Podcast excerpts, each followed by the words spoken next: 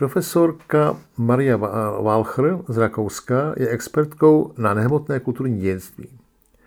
Studovala etnologii a hudební vědy ve Vídni.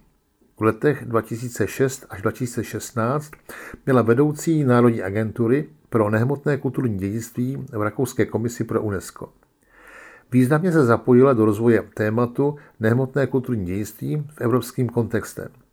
Její zaměření na oblast znalosti a praxe týkající se přírody a vesmíru podle umluvy UNESCO 2003 vyústilo v nové přístupy zejména problematice tradiční evropské medicíny. Je členkou síti faciliátorů UNESCO pro nehmotné kulturní dějství.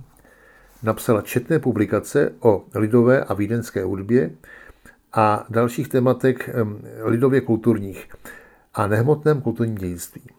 Získala rakouskou cenu za lidovou kulturu, vyznamenání za úspěchy Rakouské republiky ve stříbře a plíznicou medaily německého Naturheilbundu. Od roku 80 je výzkumnicí a kulturní mediátorkou v oblasti rakouské lidové hudby a působila jako výkonná ředitelka Rakouského svazu lidových písní a lektorka lidové hudby na hudební univerzitě Mozarteum v Salzburgu.